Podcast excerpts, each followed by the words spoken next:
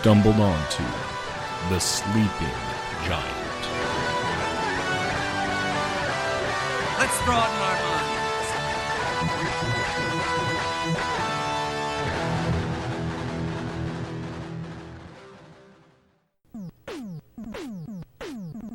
Hello, everyone, and welcome back to the Sleeping Giant podcast. I'm your host, Grayson Parker Marcotte, and I'd like to say thank you for joining me once more.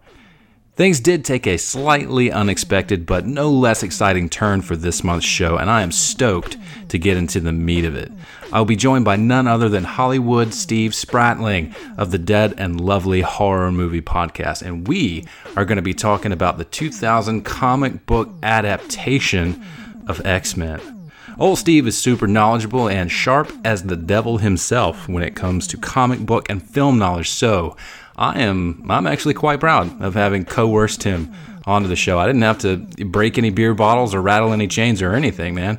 Uh, so that was really cool. Also, we've got another Patreon shout out, and that's something I'm both proud of and grateful for. All y'all that have joined up to back me are the best, so don't forget that.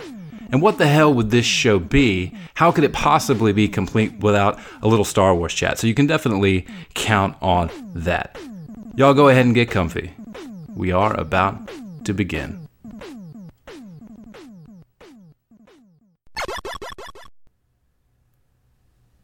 All right, y'all. So we're going to get rolling by talking about what I'm maybe more interested in or looking forward to the most regarding films and releases uh, that are coming, coming, coming to us this year.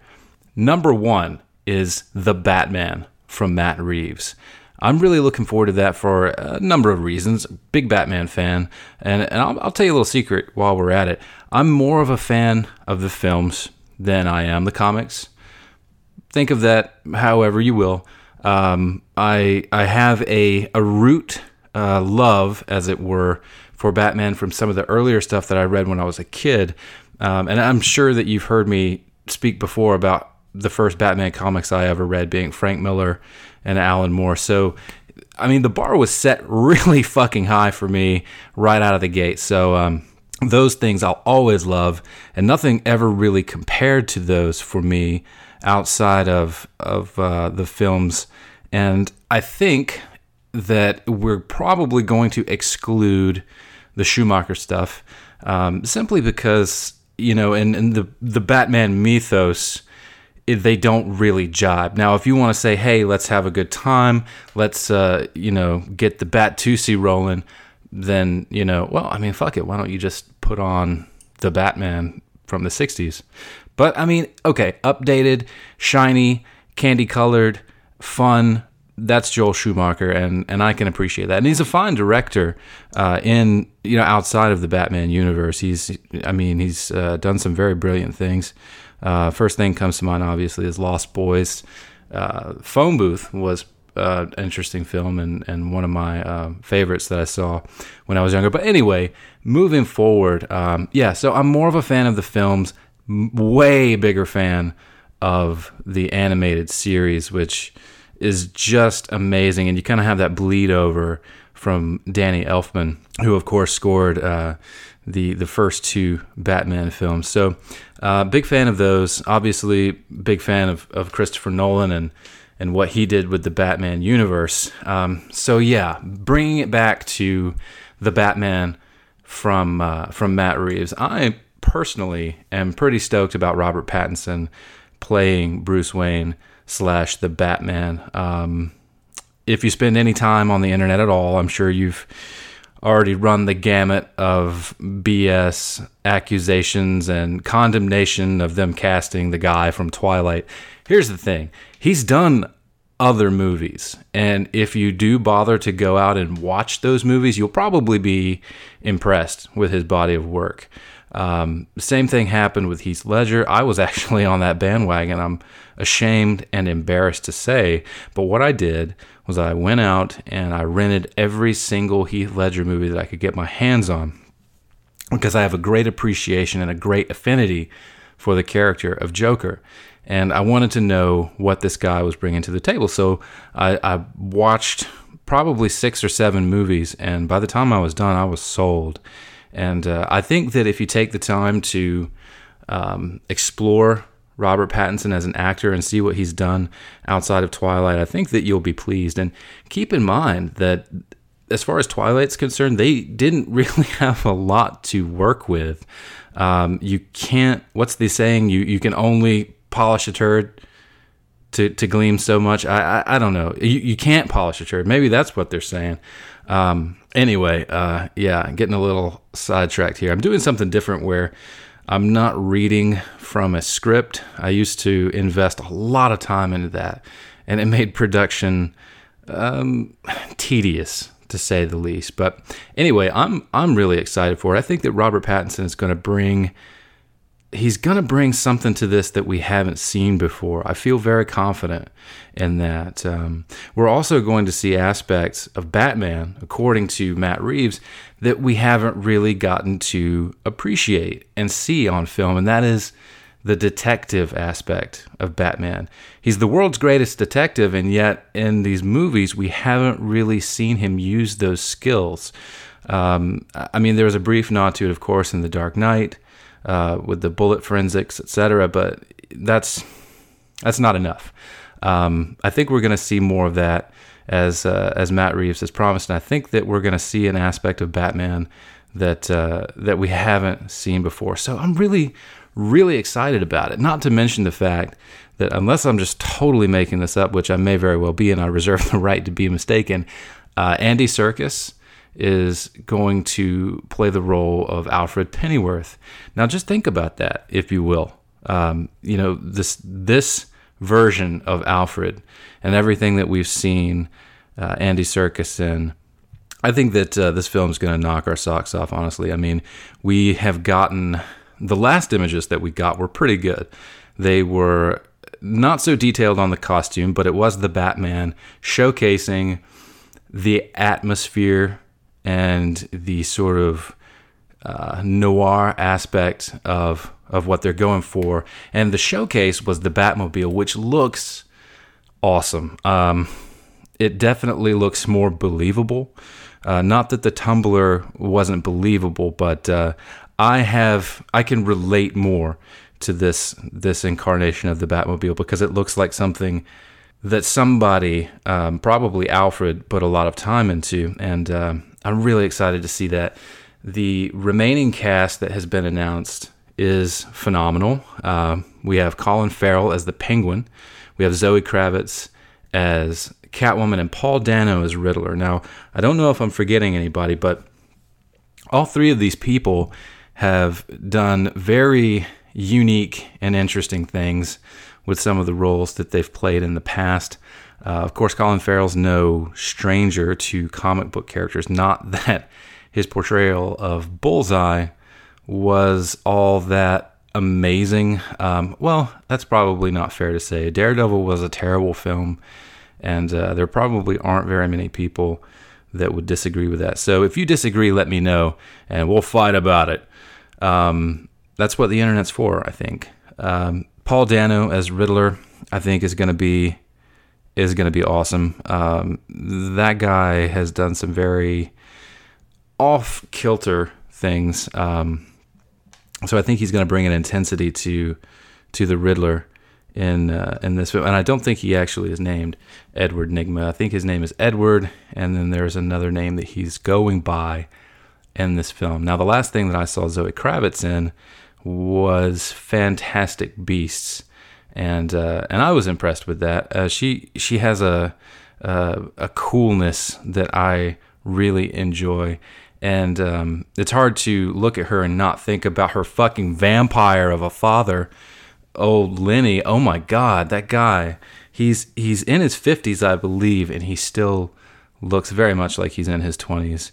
And, uh, you know, I, I, was not sure at the time when he asked if I was going to go his way, but if that's where you end up when you do go his way, then I, uh, I'm probably going to get on that. Um, but anyway, I think the Batman is going to be awesome. I, I don't really have any hopes for it, to be honest with you. I'm not super excited about any one particular thing. I just want to enjoy this movie, and that's uh, and that's something that I think could be could be possible. Moving along, in August of this year, we will get to experience our first taste of the Star Wars Project Luminous yield. The curtain was pulled back on Project Luminous earlier in February, and it was announced that the the project is entitled The High Republic. So this is going to be interesting, I think. It's uh, this era of, of Star Wars that we're about to get into is set 200 years prior to the Phantom Menace. So what we have is it's a multimedia project. We're going to have novels, we're going to have junior novels, we're going to have comic books, and who knows what else. There's, of course, that rumored EA game, and we'll see what that turns out to be. Uh, perhaps it will tie into the High Republic. I don't know. Um, but the release of this material is, is planned to coincide with Star Wars Celebration Anaheim, which, again, I think is in August. So, yeah, 200 years before The Phantom Menace. That gives the creators a lot of breathing room, uh, a lot of space to play around in and create that won't necessarily run into previous established story or or as the kids say canon um yeah so i'm looking forward to it but i'm going to go ahead and and and be honest and i've shared this thought with some of you already that i'm just not uh, again i don't really have hopes for it I'm, I'm hanging my hopes up i think for for a lot of things and a lot of different reasons i think that I'm tired of projecting my expectations on things because you're almost invariably disappointed um, if you do that and and you expect too much from a film or from a story. Um, but I think that the High Republic has a chance to be cohesive because it is a sort of uncharted, and I, and I mean in in film and in novels that are now canon, comic books, etc in uncharted space.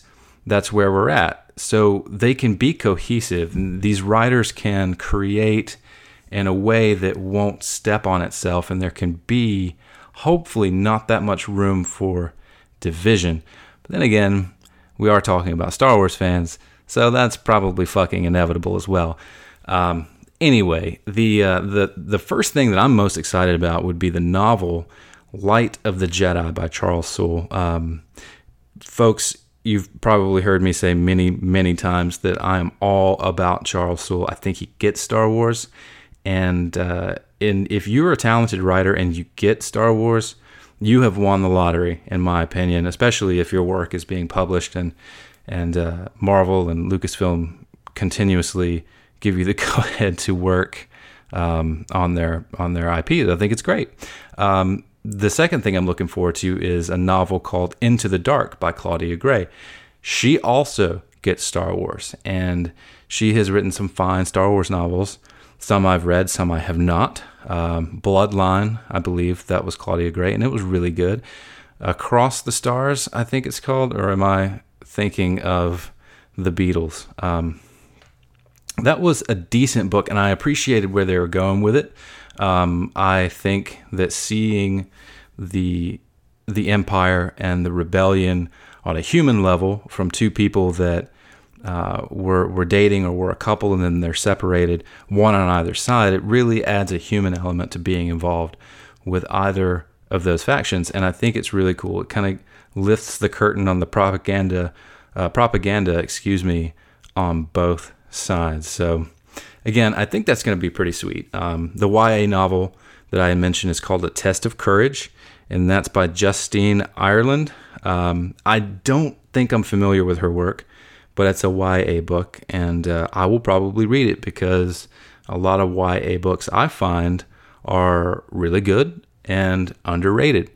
Uh, my wife just finished the Bartimaeus trilogy by Jonathan Stroud, and it's it's young adult. Um, I think the rule for young adult pretty much is that the main character has to be of a certain age, and if that's the case, I think it's considered young adult. Uh, obviously, you know there are exceptions that prove that rule, but um, I think that's it for the most part. So I'm going to read that for sure um, the young adult novels from Star Wars that I have read, The Weapon of a Jedi, I believe that was, and the uh, the novel that uh, that Greg Rucka did, I think, those uh, that that was also YA, and I, I really enjoyed it. Again, all very much Star Wars and all very much appreciated by me. So, fingers crossed.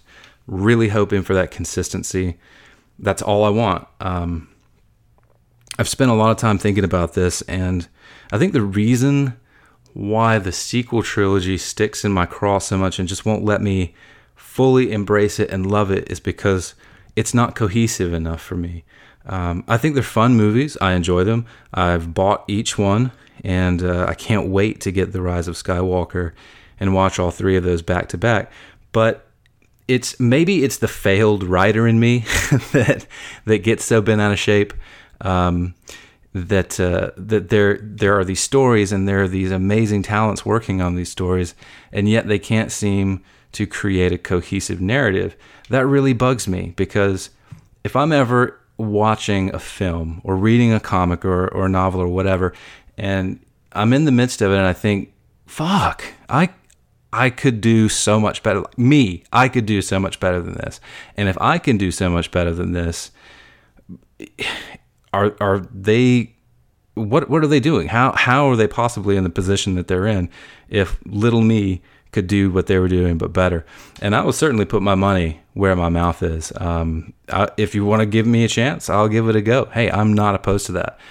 Um, but but that's where it is. Um, it's just I don't want to talk bad about them because there's enough negativity surrounding that fandom, but that's it's just a personal opinion and that's my taste in cinema and literature and comics. I need something cohesive. If it's too if it's too all over the board and there's no structure or at least streamlined structure, I, I get very upset and uh, I just I can't process it. I can't let go of those threads that just seem loose. I just keep picking at them and I can't leave them alone. It's probably a curse. It's definitely a burden to simply being able to sit back and enjoy something, especially when it's something like Star Wars.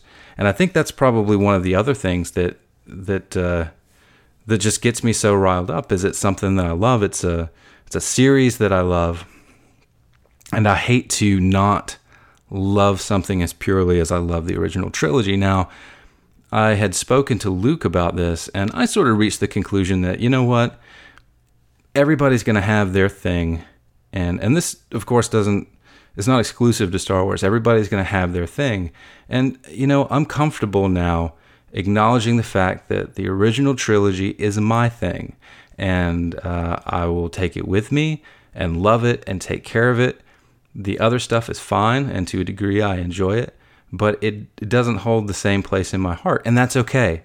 That's totally okay. It's nothing to be upset about, it's nothing to be ashamed of. I know when I say that I don't care for certain aspects of the newer Star Wars stuff, there's usually a yeah, but but don't you think? And I'm like, no, I it's just my opinion and it's it, it's not to my taste. I still enjoy it. I still think it's fun. I'm still certainly spending my money on it. So um, I, th- I, think that says everything that you need to know. Um, but anyway, I think that the High Republic, if I had to place a small bet on it, uh, I would I would say that it's probably going to be very cool, very enjoyable, and Star Wars fans across the spectrum of fandom are probably going to find something in it that they like, whether that be the potential of a film or perhaps the new video game that they're working on is going to tie into Project Luminous, or excuse me, the High Republic. Anything is possible, uh, but we'll see come August. I'm going to tell you right now that I will be in line whenever the bookstore opens to pick up uh, Light of the Jedi by Charles Soule. So, um, quick mentions the other two things that we're going to be seeing is uh, an IDW publication called High Republic Adventures, which seems to me is going to run along the way that uh, the Star Wars adventures do with um, with IDW, and those are really fun. If you haven't checked those out, I strongly recommend it. Uh, every Halloween, or at least for the past two years, they've been doing these anthology books that that focus on some of the spookier aspects of Star Wars, and it's called Vader's Castle. If you haven't read that or you haven't seen it, I strongly advise it. Uh, advise you to check it out. Um, so yeah, there's still good stuff out there, obviously, and uh, sometimes you just gotta bitch to get it off. But you know, like once once you've gotten it off your chest, let it go, man. Let it go. Just leave Twitter alone. You know they've they've got enough going on. Uh, but anyway, that's uh, that's about about all I had to say about that.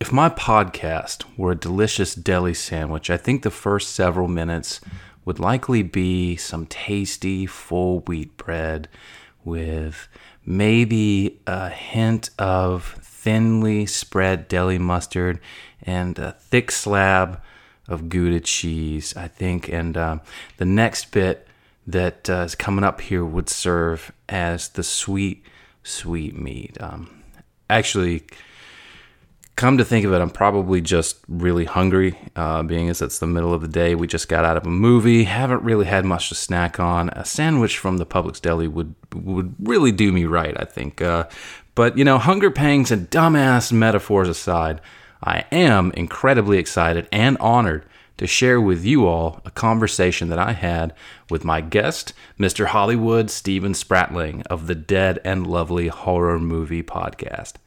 In addition to being an avid fan of and expert on horror films, Steve's also got a penchant for them funny books. Now, I had initially wanted to spend some time talking about films that made a significant impact on me in my formative years, and I recently had the horrifying epiphany that this first X Men film. Uh, it came out over 20 years ago. Yeah, chew on that. Um, oh my God. Um, I remember, now this was back before I was one of them internet kids. Um, I was riding around in a van with a couple friends of mine who were one, two of them internet kids, I should say. Um, but this was before I really got into following movie news and you know obsessing over the stuff. I think I read Wizard magazine in addition to the comics that I was picking up, and maybe I just missed the issue where they were talking about X Men. I don't know, but we were out and about. It was midnight, and we came up on the theater, and we were, we didn't have anything to do. Um, you know, we were riding around doing the kind of stuff that underage kids do when they're uh, out at midnight, I guess. And we swung by the movie theater that was in town, and they had a, a 12 o'clock midnight showing of X Men. So we were like, "Get the fuck out, X Men! Hell yeah, let's uh, let's drop in and check this thing out." And man, it blew me away. It was so cool. I it it was something that I needed and didn't know that I needed. Um, so that was that was really fun and exciting, and that's one of those things that will always stick with me. And I'm really excited to talk about it. Um, so, being as that it does actually fall into that category of, of films that I watched in my formative years, we actually won't be breaking my goal or falling short of that goal in 2020 with this episode. So, without further delay, I present to you my X Men conversation with Hollywood Steve. Enjoy. Steve, are you there? Yeah, I'm right here. Awesome. How the hell are you? I'm great, man. How are you doing? I am pretty well. Uh, just uh, trying to recuperate from uh, another thrilling day at the day job, Oh, killing yeah? bugs and squashing rats, or maybe reverse that. yeah, That sounds like fun. it, it can be. Uh, pest manage pest management is is something else. Let me tell you. Yeah. But uh, but yes, so thank you for for taking the time to join me on the Sleeping Giant podcast. I really appreciate it. Yeah, no problem. Hey, any chance to get to talk about X Men, I'm there. Yeah, it's yeah. So uh, for for our listeners, I am talking to Mr. Hollywood Steve Spratling. That's me. Hey. yeah, from the Dead and Lovely Horror Podcast. Now, do do you prefer I call you Hollywood or, or Mr. Steve, Mr. Spratling? don't, no, don't call Which- me Mister. Um, yeah, you just call me Steve. That's fine. okay, great. Well, I've uh, I've been a big fan of of Dead and Lovely for a while now. I love Awesome. horror movies.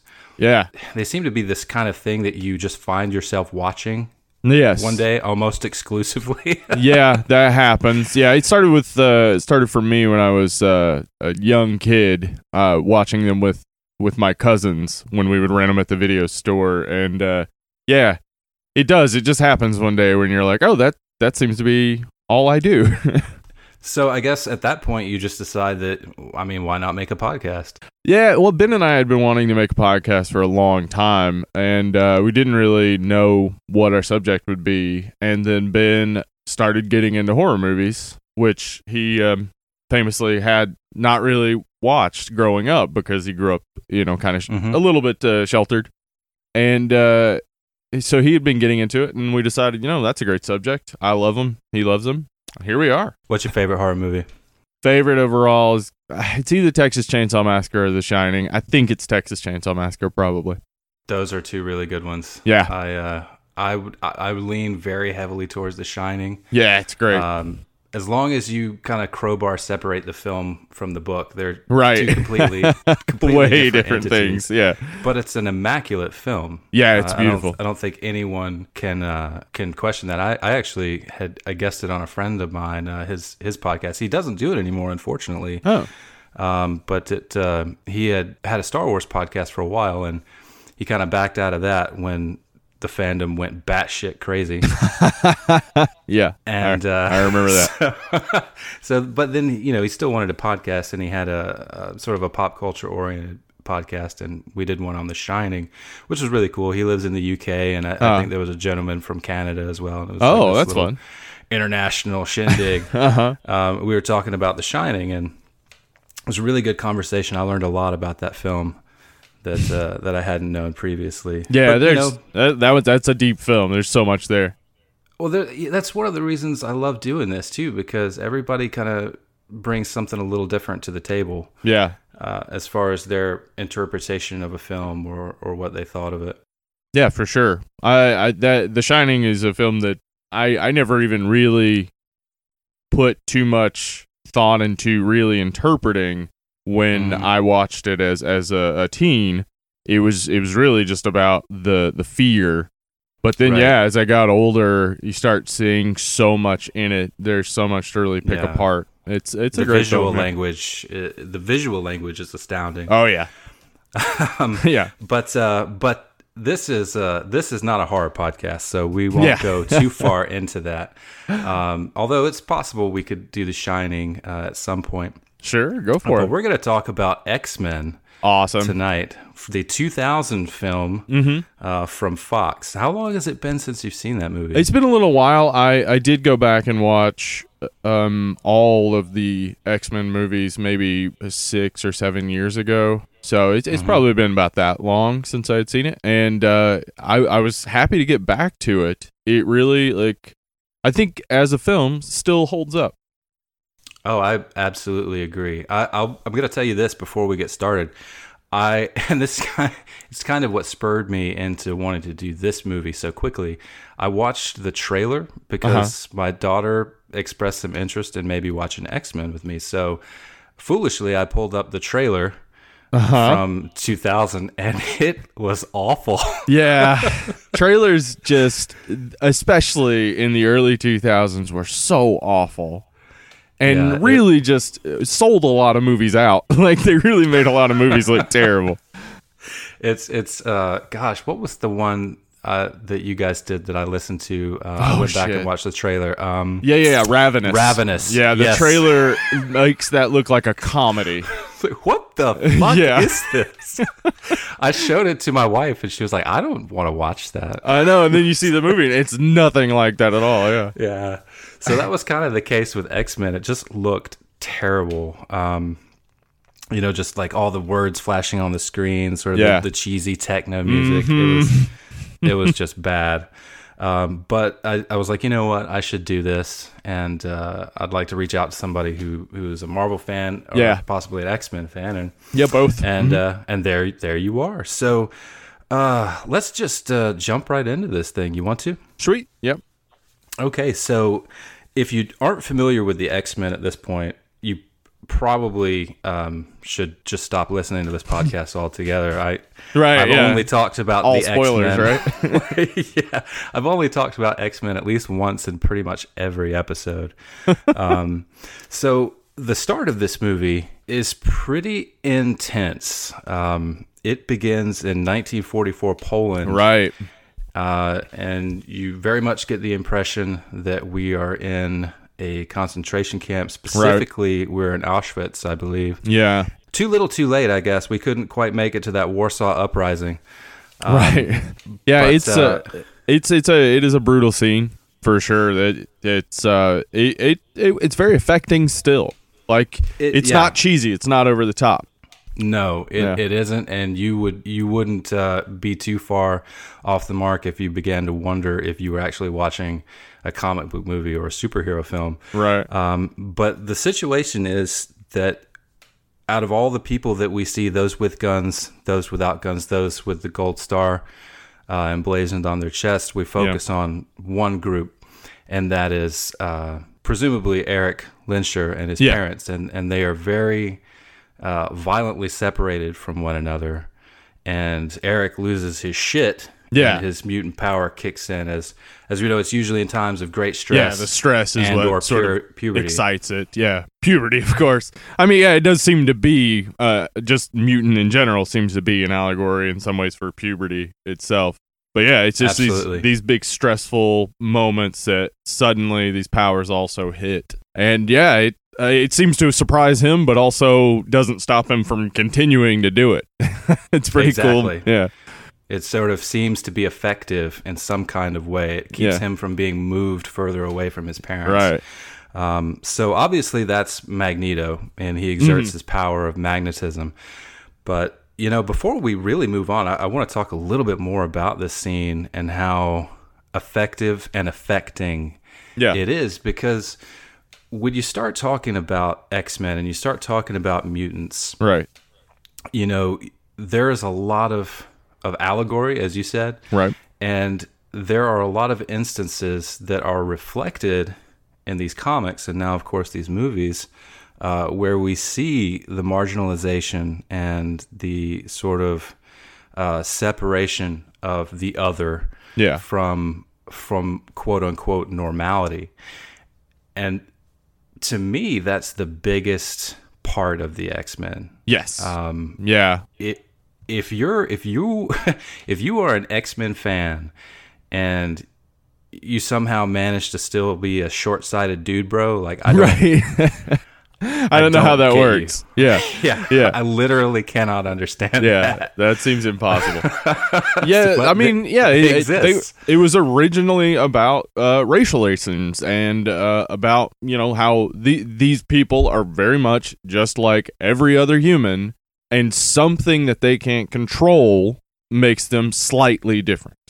And, Right. and so yeah, yeah, in the '60s when this came out, this was really it was about race rela- relations and about acceptance and things like that. And that's where you you have your two main uh, camps that are your Professor X and Right. Magneto, which is essentially Martin Luther King and- Malcolm X. Right. I Yeah. was just about to ask you if you Yeah. had ever heard that comparison. Yeah, yeah, definitely. that and it, and it's apt. It's an apt comparison because Yeah. it does seem like that is exactly what they're going for. They're going for the peaceful solution and the war solution, right? Yeah, I, I think that's th- I think that's clear um, because the next scene that we get into is uh, in Washington, kind of moving right off the tail of Nazi occupied Poland. We're in Washington D.C. and we're talking about the Mutant Registration Act, Yes. and Jean Grey is speaking to the Senate, um, which is uh, I guess being coerced or spearheaded by uh, Senator Kelly. Yeah. Um, Who's a real uh, dirtbag. He, yeah, he Yeah. really sucks, and he really plays that up too. I can't remember the actor's name. Uh, yeah, I, um, he's familiar though. He's in a lot of stuff. Yeah. I think the last thing I saw him in was uh, da, da, da, Rob Zombie's Lords of Salem. Oh He yeah, was, he uh, wasn't that. Yeah, I know. It kind of blew my mind. But uh, yeah, he plays that character so well. Um, just sort of that slimy, despicable Mm-hmm. Yes. white boy politician. Uh huh. Who does? Um, who's really unfeeling and unempathetic with the other side and just trying to stoke fear mostly. Exactly. Yeah. Reminds me a lot of the people I grew up with, Right. um, or around, I should Yeah. say. Um, being a good old Southern boy Uh-huh. myself. Same. hmm Grew up So, in that same um, stuff. So this is really important. We're talking about the registration of mutants, and Kelly is pushing this idea that uh, mutants have to register themselves uh, so that the government essentially knows who they are, where they live, what their powers are, and can keep tabs on them at any point in time. Yes. And and right off the bat, that's fucked up. Yeah, yeah.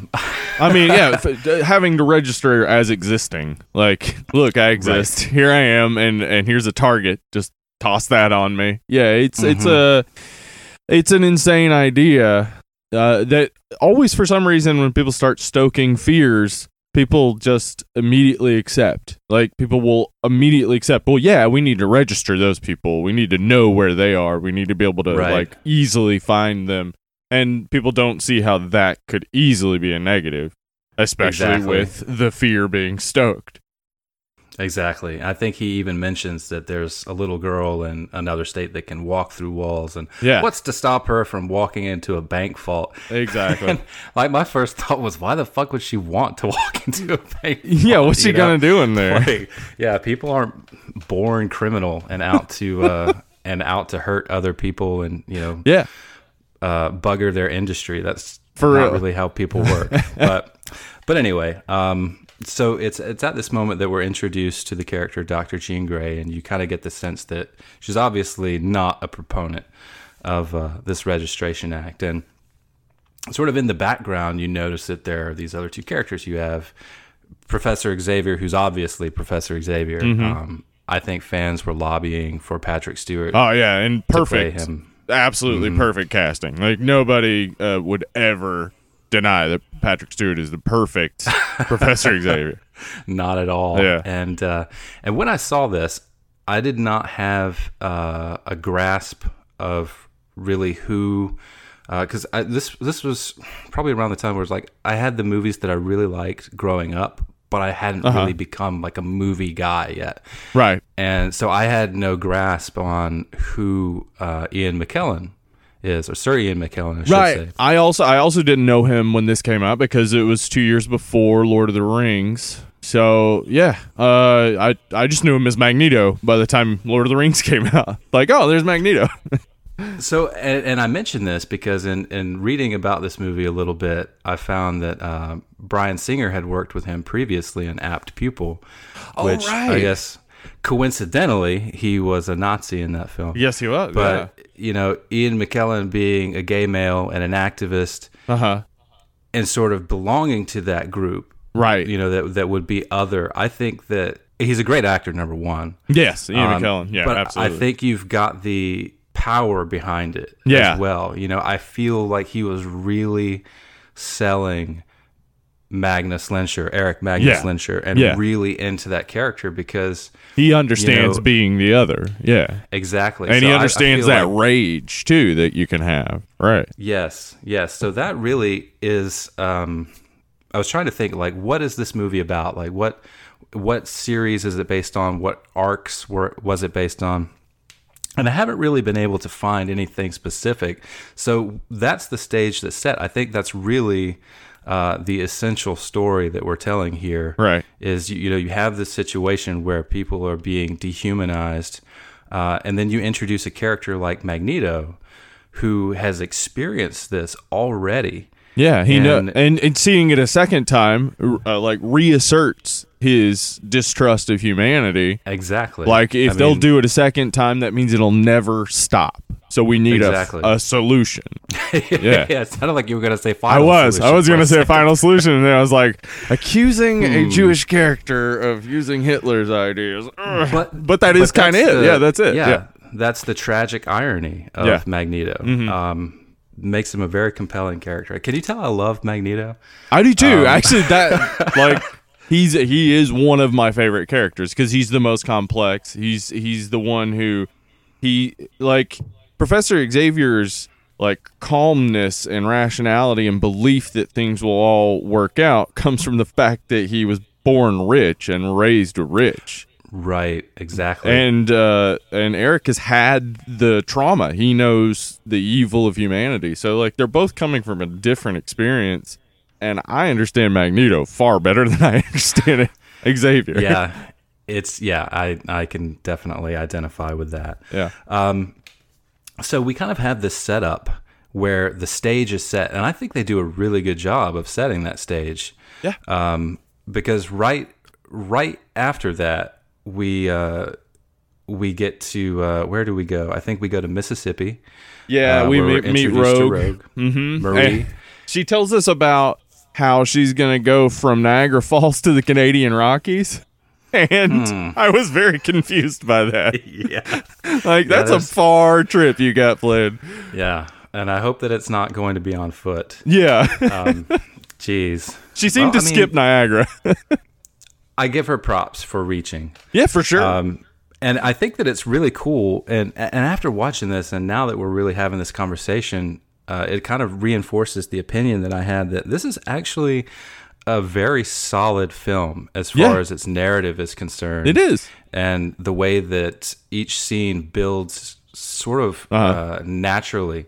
Yeah. Um, the exposition is natural, and and one scene informs the Mm-hmm. previous scene it does. pretty well. I, I would say like y- throughout this film I never got bored and I never really felt that there were scenes that shouldn't be here. So like uh, and, and yeah, it, it tells a story effectively. Like even if you don't know X-Men, this story makes sense. Like there are Right. you know a few in jokes and things, but mostly it's just telling a pretty simple story and being like, "Oh, these characters also have powers." yeah, exactly, and doing a good job at it. Yeah. Um, I- I think this was Bryan Singer that did this one, and then Mm-hmm. I think Brett Ratner was involved, both of whom are have come out to be pretty amazing shitbags. Yeah, Bryan Singer. Oh boy, but yeah, Bryan Sing- is, Bryan uh, Singer. uh, He he really like he made X Men and X Two the great comic book movies that they are because he did he does like love comic books. So that, that's why you get in, throughout this movie so many shots that look like comic book panels and and just like the use of color and stuff at times is very Yeah. comic booky. Absolutely. Well, I mean, he knows what he's doing. And Yeah, I- knows I- what I he's know doing for sure. I've heard you guys talk about that before. It's sometimes difficult to separate someone's Oh, yeah. work from their From what a personal life. douchebag they are and shithead they are, yeah. yeah. um, but uh, in this in this particular case, and speaking of of of Rogue, we we get her. Or speaking of puberty, I should say, we kind of have a situation where she's with her boyfriend, Uh huh. um, and they get a little hot and heavy, and her Yeah, power kicks and that in. excites the powers basically. and, then- she uh, absorbs his his uh, his life force, puts Yeah. him into a coma, as she says, and then she flips out and runs away to Canada. Uh, like you Uh, do. which- yeah, exactly. Well, that was her plan. Uh-huh. Um, so, let me ask you before we go forward, what did you think of the rogue that we got? In, Oh, Anna Paquin? X-Men? um well she she's not Louisiana at all, but I think she does a really great job of um being um a sympathetic character and also uh being tough, but she's not as as tough as you expect Rogue to be. She's a she's a Right. very vul- vulnerable, but I think a lot of that was meant to build Logan's character. Like it was Right. yeah, like to show us that because like what a lot of people know about Wolverine is that he's this gruff sort of asshole character, but I mean in reality in the comics he's he's also this avuncular character who tends to adopt young uh, female mutants and and help them get through like tough situations and tough times Right. in their life. Yeah, she was the the Kitty Pryde Yeah. of this uh, Exactly, of the, of yeah. the film. yeah, um, which I I'm kind of curious. I, I think that it works very well for the movie, and I'm I'm wondering though. I, I wish I could have been part of the conversation, or at least been in on the conversation when they decided to put Rogue in the film. Yeah. but minus minus the uh, Ms. Marvel power. right. Yeah, because yeah, without the flight, why? Like why? Yeah, I mean she's in a suit, but like, what does she do? Yeah. She, she'd have to get close enough to everybody to touch them to actually be able to do anything. Yeah. So I, I was always wondering if that was meant to be a story that they touched on in later films. Hmm. Um, I know that this the original screenplay of this was much larger. Like it had Beast and Nightcrawler and probably like did have some more room for that, but to make her fly would have cost more money and they just didn't Oh, have yeah. it in the budget. Yeah. budgetary decisions always. always Exactly. comes down to the bean counting. Yeah. um, so she's in Canada, and we meet the baddest of baddest motherfuckers, Yeah. uh, Wolverine. Now, Love I'm going to go ahead and tell you that this is my, I think this is probably my favorite scene Okay. in the movie. Him just fighting? because, yeah, Yeah. and, it- and it and it's not so much that it's Wolverine, so much as the way that that the shots are framed. Uh huh. When you first see him, you know you've got the dinginess of the bar, the cage. Yeah. Uh, in between fights, you know he's got that stogie and he's doing shots of whiskey. and Mm-hmm. Yeah. it just looks, and you know it's Wolverine because he's Right. got the hair, and you just I don't know. I'm kind of And the thing is, back to when if you don't know it's Wolverine, it also sets up for you who Wolverine is. You're like, oh, Oh, he's a badass motherfucker. Okay. whatever you do, don't hit him in the ball. Right. I, thought, thought you said anything goes. yeah. I yeah. it's a it, it's a real great effective moment uh and also introduces us to the I think probably other than Robert Downey Jr. the embodiment of a role that actually changed the character a little bit like Yeah. cuz uh Hugh Jackman's not short. Wolverine's actually like five three or five four yeah, or he's something. tiny. Yeah. Um, uh, Hugh Jackman in this isn't actually as jacked up as he is in the future movie, so he's he's a little bit more of a wiry Wolverine, but he's still you know dense, strong, full of that metal. Mm-hmm. I, I really just uh, it introduced us to Hugh Jackman as Wolverine, and now we'll like never look the same at Wolverine. Like anybody Yeah, who tries to play him. It'll be compared to this guy who did it for like 15 years. Yeah. Well, you know, I think and on that point, I think that they can come away winning if the MCU does introduce X Men Yeah. and Wolverine specifically. Um, I think if they just replicate what they did with this movie, they'll probably be fine. Because Yeah, there's all this talk about like Henry Cavill being. Oh, uh, that I could Logan see and- that. I could totally that. see that. Yeah. But just grab another guy who's relatively unknown. I mean, Hugh Jackman Yeah. had some success. That's um, true. On He wasn't- I think. He wasn't huge at this point. Yeah. No, he he had had some uh, actually fairly large success on. Uh, I think he was in Oklahoma, um, Right. and I think there was a film version of that. But you know, and I think that he was the lead. You know, forgive my uh, my my uh, lack of cultural knowledge. Um, I, I, Curly Curly was the name of the character that he played him, and um, I think he did very well with that. But they, so they snapped him up. Yeah. But prior to that, I had no idea who Hugh Jackman was. So Yeah, and that's what the I MCU is is really good at, bringing in people who you don't really know and it just being perfect. Like Tom Yeah. Holland, for instance, Oh, yeah. with, with Spider-Man, but like yeah, just they can also bring in some people you do know and now they're in a different sort of light, but they I think they'll do it right. I'm just Mm-hmm. it's always going to be Hugh Jackman in my mind, like Yeah, Yeah. yeah. Who are we kidding? yeah. But uh, uh, and you have this this situation, and, and this is sort of what I meant before when I said that uh, each scene kind of informs the uh, the next scene. Mm-hmm. Um, the television plays a large part, and it sort Yes. of sets up and advertises the UN summit uh-huh. and uh, how it will be one of the largest gatherings of world leaders, and uh, mutant registration is like number one on the agenda.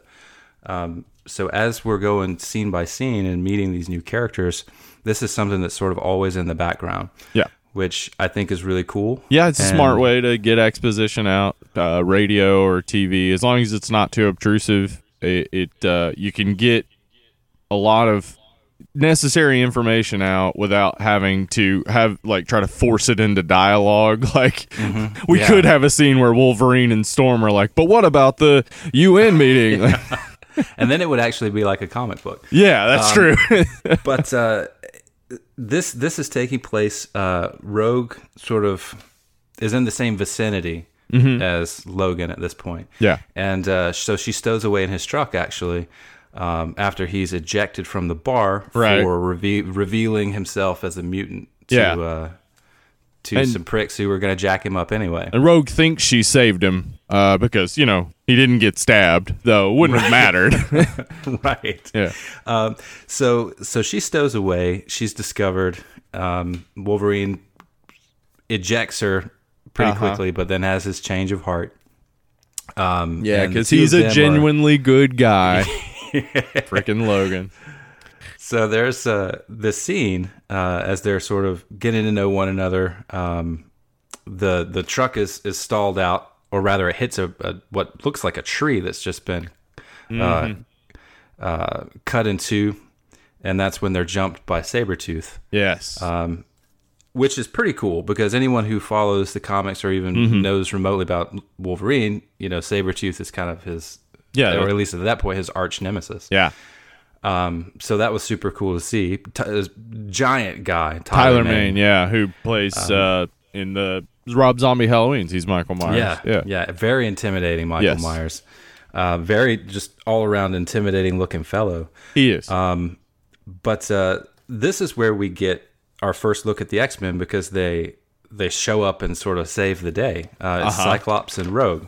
right, James Marsden uh, as um, Yes. Cyclops. I James Marsden because he played Cyclops and because Cyclops is just that he's just you know a Boy Scout in Right. these movies. I mean, in the comics he's a lot more complicated, but in in the movies he's pretty much just a Boy Scout. So James Marsden, because his eyes are always covered, and because he was playing this role, was kind of typecast as this sort of boring mm-hmm. guy for a while. I think it was Thirty Rock that maybe turned it around, where people saw like, oh, he's like genuinely funny, and he started getting more comedic roles. But for a while, it was just James Marsden was like as beige as it could be. Yeah. yes. Um, I'm glad you said that about Cyclops. Actually, I Yeah. I just came off of reading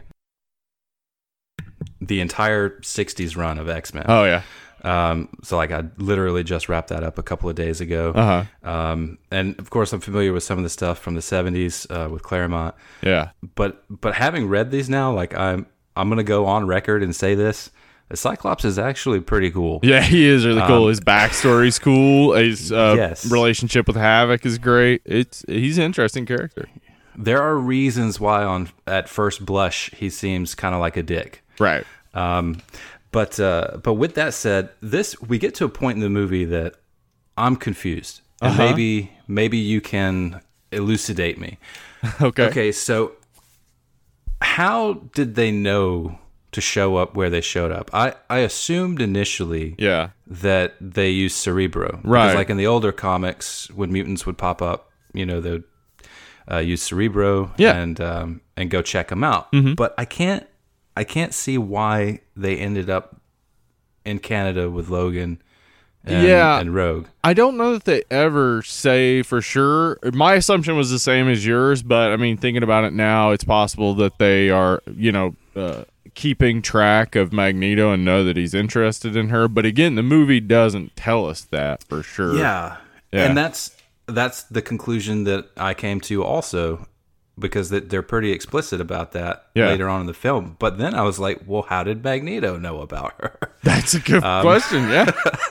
so I was like, uh, well, fuck it. Do they? I mean, do they like have subscriptions to every local newspaper and like in Louisiana? Like they were reading the Right. Picayune and they were like, "Oh, what's this? Lady touched a guy and uh, he fainted. Probably should check that mean, out."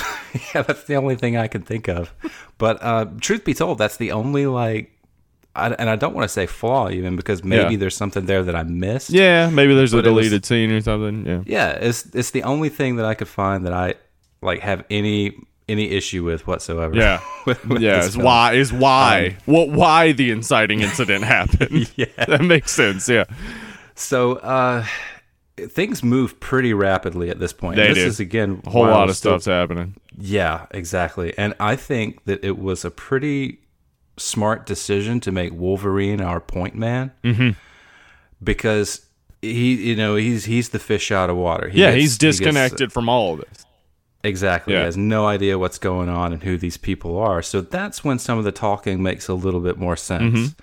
He has know. to be told. Yeah, uh, yeah. We get Xavier telling him like you know why he's in the school, etc. What Yeah. the school is, and uh, yeah, it helps. It helps people who don't know X Men to get a sense of what this story is, and it does it really efficiently and effectively because the X Men is actually a pretty simple setup.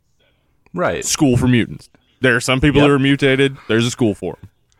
Done. Yeah, there you go. um, So so we're we're at the school now. We're at the mansion, uh, and, and we've officially met the X Men. Which Mm-hmm. um, Which I love that scene. I I, I, really yeah. did. Yeah. Let's see. We have Cyclops, Storm. Uh-huh. do they call you? Wheels. Wheels. Yeah, I liked that. It's a good joke.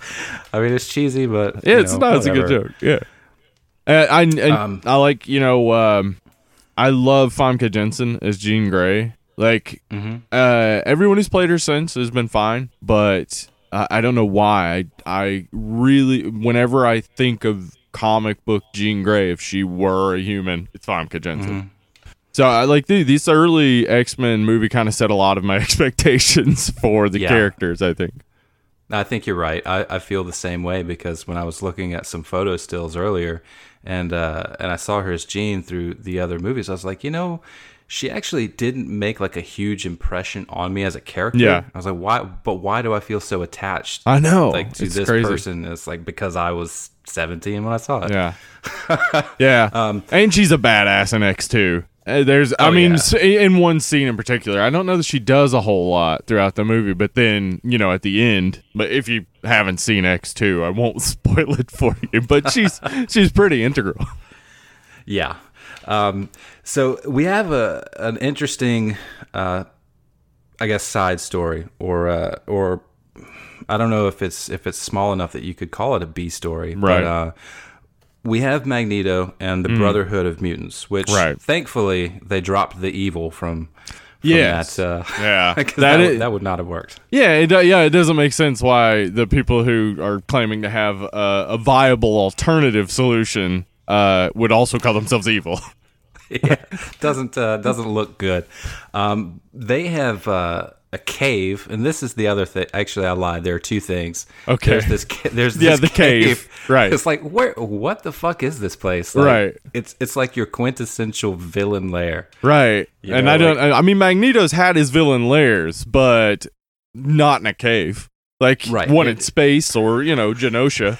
It would have made sense if it was Genosha. That's true. Yeah. Bec- Because they do seem to be like on an island, or at least Right. you know, some sort of coastal place. Because there's that cliff with the waves below. Uh-huh. Um, But it, it But, is uh, just a it does just seem to be basically a rock in the middle of the ocean. Like nothing else is Yeah. there. Yeah. I mean, shit, it might be.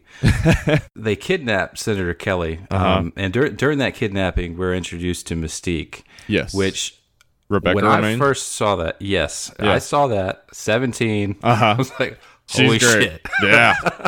She- she's a hot Um, lady. Uh and that uh, and taking names. Yeah, that uh, the the paint on suit and everything. Yeah, I remember the same. And uh, it's it, that also defined exactly how they made Jennifer Lawrence look in the future films because like Mystique doesn't necessarily have to look like that. Uh, that's just how it comes across in this film. But uh, they they kept with it for Jennifer Lawrence, and yeah, uh, more power to them. yeah, it. I well, there was that, and you know, I of, of course that made an impression on me, but Yeah. also I had never seen anything quite like that. Yeah, it is odd. It's very strange. Um, so that was that was an impressive thing to see, and uh, I actually had uh, Steven E. Gordon on the show not terribly long Oh, yeah. ago, and he told me that um, that originally when they were doing X Men Evolution, they eventually settled on the sort of traditional blue and white right. um, with the white outfit. But he was Uh-huh. like, "Yeah, we were we were totally gonna do a nude, kind of like and Oh, wow. and, uh, in X Men, and and That would like, no." I mean, X Men Evolution was already pretty popular. I think that might have changed. That might have Yeah. upped the ratings a little bit. yeah, and with his character design, it would have looked really cool. But Yeah. I mean, I can also kind of understand why. Oh yeah, say that was no. that was that was uh, for tweens and teens, not yeah, not adults. But uh, so yeah, they commandeer her and Toad commandeer the copter with Senator Kelly, Mm-hmm. and they go back to the uh, the rock in the water.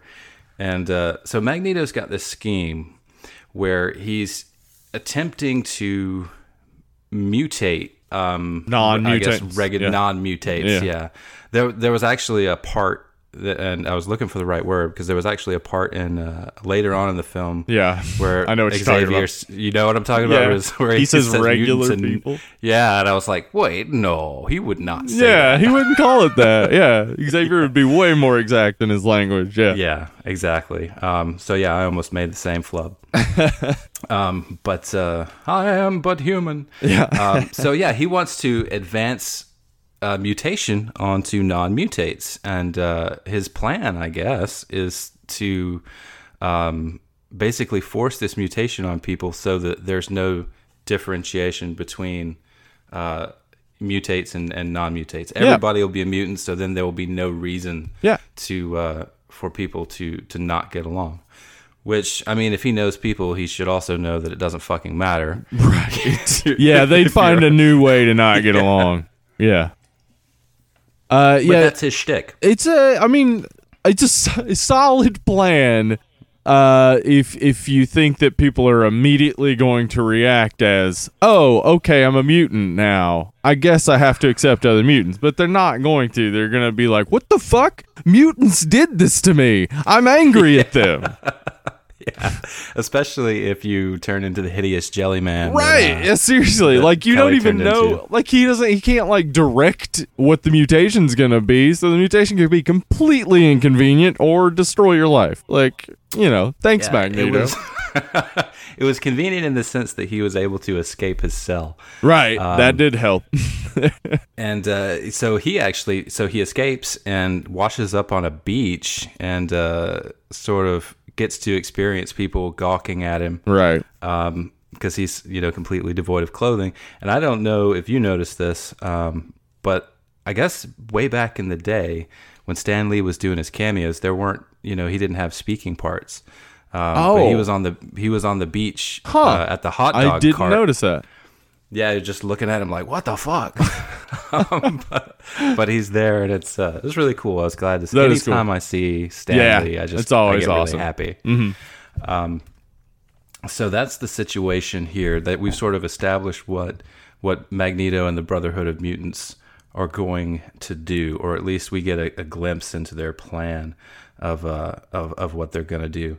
Um, so Mystique, I guess, to further complicate things, she actually infiltrates the school, Right. And uh, there was an incident. I think. Uh, who did she touch? Was it? Uh, uh, she went to wake up Wolverine when he's having a nightmare. Ah, He accidentally stabbed her with his claws, and then she touches him, which heals her. But of course, everybody's like, Right. "What?" yeah. That sh- shouldn't have been all that shocking. No, yeah, it's Um, like you're all mutants. Like, oh, that's what she because like no, up to this point she hasn't done anything. They're Yeah. Like now she shows her mutant power. They're like, "Fucking freak! What the hell?" Well, I mean, she did get stabbed. I guess people don't routinely get stabbed that is a good uh, point. at the school for gifted that- youngsters because it's a pretty chill place. They give her like a real wide berth though. Like it seems like the moment to be like, "Are you okay?" instead of being like, "Oh, whoa, what the hell? Don't touch me." right. Yeah. That is used to the baddies' advantage. Yes, though, it is, yeah. Um, because Mystique infiltrates the school, poses as Bobby, Uh-huh. who we kind of feel like maybe Rogue's getting a little sweet on. Yeah. Um, and then uh, and then she poses as Bobby and, and basically says that Mm-hmm. she needs to get the fuck out of there because everyone's mad at her and this isn't the place for that and she just needs to hit the road. and this is before um, Iceman uh, was gay. Because in the comics Right. now he's he's gay. Uh, so I, I would imagine if Bryan Singer knew that, he would have probably written a different story for it. I guess he didn't. He didn't so. write it though, and it, a ton of people worked on writing this. Uh, it's Yeah. it's uh, it's get the credit is to David Hayter, aka the voice of Solid Snake, but like something like twenty other people did passes Yeah. on it. Even Joss Whedon, had Even Joss a Whedon, go yeah. at it, Uh-huh. which I think I I think I know maybe which scenes they kept or at least which lines of dialogue. Yeah, there are some Um, that are Joss Whedon-y, for sure. Yeah, Mm-hmm. and I mean I could be totally wrong, um, but I would I would place a small amount of money on it, maybe a fiver. Yeah, um, but, uh, but yeah, so so she takes off, which when I was watching this, that really I don't know why. Like out of all the scenes in the movies, that one or of the movie, that one kind of affected me. Um, I just felt really bad for her, and I mean, because I guess she felt she was starting to feel Yeah. like she belonged there. Yeah. and it was just like a gut punch. yeah. It it really, but it, it seemed to me too like a moment where um, it, it's it's good writing, but it's also like frustrating like because she's this young sort of teenage girl. She makes a she makes a teenage decision to run away in this moment when she's very upset because this happened. Uh, and you know, like you're thinking logically, like, but it, she could just go talk to Logan or something like that. Right. That's what you would expect or hope she would do, but no, she runs away. Yeah, and I I kind of thought that it's funny. I didn't think it this time, but Mm-hmm. When I was younger and I was watching it, that was my thought process. I was like, "Why are you doing this? yeah, this is so this seems dumb. Yeah, but but it's it's funny this sort of that flip flop because you know in retrospect, like you know, like you said, a, a teenager probably would react Yeah. that way. hmm Um, absolutely. and and not not think of not think things through. God, I know I did a few times. More right. Oh yeah, definitely. That's all your teen years are for is making stupid Yeah. decisions. Yeah. I think the warrants in certain states may expire. I think maybe they. Let's hope so, I'm not right? Sure. but uh, so so Wolverine finds out that she leaves, and he takes that pretty seriously. Um, and uh, we have this this situation where things are starting to break up a little bit. I think Yeah. um, Wolverine wants to take off and go after her. of course. Uh, the rest of the team, you know, they, they uh, Xavier wants them to stay and and kind of sort this out as a group. yeah. Uh, Wolverine's not about that life. No. Um, no. He's a ride or die. He doesn't sit to think. He's like, let's do this. Yeah. So speaking of that, uh, he actually jacks Cyclops's bike Right. um, before uh, uh, before I think that decision is made. Which let, let's touch on that briefly. Uh, how do you feel about the dynamic between Cyclops and Wolverine I, I mean, this I, picture? I like it. Uh, it's it's definitely like a carryover from uh, the '70s comics and from the way that they did the '90s cartoon.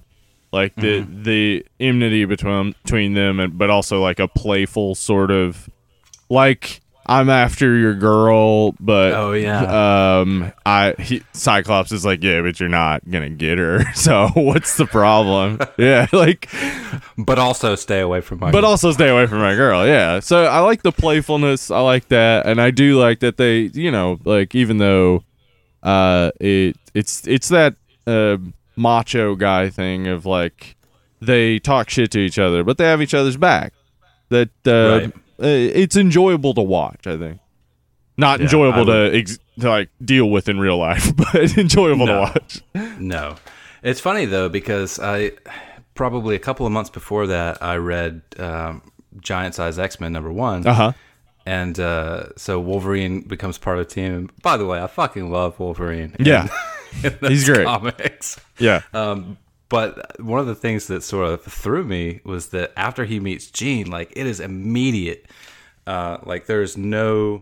There's no development of those feelings. Right. He's just like, wow, that Look redhead. Yeah. Jeez, ah, I mean, I get it. I get it.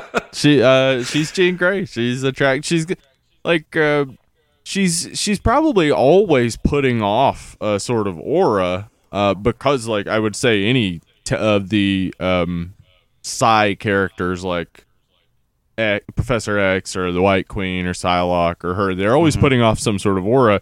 And because Jean is this like uh perfectly sort of composed person which is why you know the Dark Phoenix is able to uh, really drag out the the deepest darkestness out of her because mm-hmm. on, on the surface she's always composed she probably puts off an aura that sets people at ease and he does not get that in his life like he is never at ease so to That's to be really around good her idea. yeah so like to be around her for him is probably the only time he's able to relax That's which makes him intense. love her yeah I, I don't think I would ever even remotely considered that as a possibility, but that is intense. And it adds a really interesting notion to the whole idea that this thing that Wolverine thinks that he feels Right. so strongly about Exactly. is not necessarily based on yeah something leg- I mean it's legitimate. Yeah, it's a, but it's, as legit as any love is. Yeah, where love Right. is a feeling uh, as much as it can be, you know, any other thing. It's a feeling, and uh, for him, this is this is the association of, of love that he has. I mean, it could go back to I haven't read enough of the like more recent comics where they've gone into his history and stuff, but I'm sure there's Mm-hmm. I'm sure there's something there, maybe some connection with his mom, maybe she was redheaded or something. like you never know Yeah. what the the full story is. But that that seems to me kind of what goes on with him and her like that immediate attraction. I like it. It's going in the old head canon, Cool. and that's that's that's where it's gonna stay. Sweet. So uh, Mystique also she did while she was at the school she did sabotage Cerebro with Right. some sort of weird. It looked like that- Austin Powers mojo. I'm pretty sure. Yes. yeah, which I guess is bad for your your brain powers. yeah, right. Um, so that's that's kind of the situation here. Uh, the Brotherhood is acting preemptively, to stop Um, to- them. Yeah. exactly. Which again, just pulling back and seeing this dynamic between Xavier and Magneto. Right. It's so cool because like at this point, Magneto is not going to hurt any of them. No. Um, he has no plan to to use violence against. No, he just wants to slow him down. Like he could kill uh Xavier if he wanted to. And Xavier knows that. Like that there's Right. kind of uh there's always that to them and that's why Magneto well wears his helmet because he knows his one weakness really is his friend Charles Xavier. And that's his like blind spot as well. Like he refuses to just kill Charles Xavier because they're friends. And th- that Exactly. the deepness of that friendship is what, you know, constantly keeps um, Eric evolving and why sometimes he's an X-Men. Yes. Yeah. I- and I love it. I Yeah. love love love those characters. Yeah, me too. Um, so Wolverine is out to rescue Rogue. Yeah. And uh, that takes them to the train station, Uh-huh. uh, where Rogue is attempting to. Uh, I don't remember where it's going. Doesn't fucking matter. Yeah. Um, but Wolverine talks her into staying, which I thought was a really sweet moment. Um, Mm-hmm.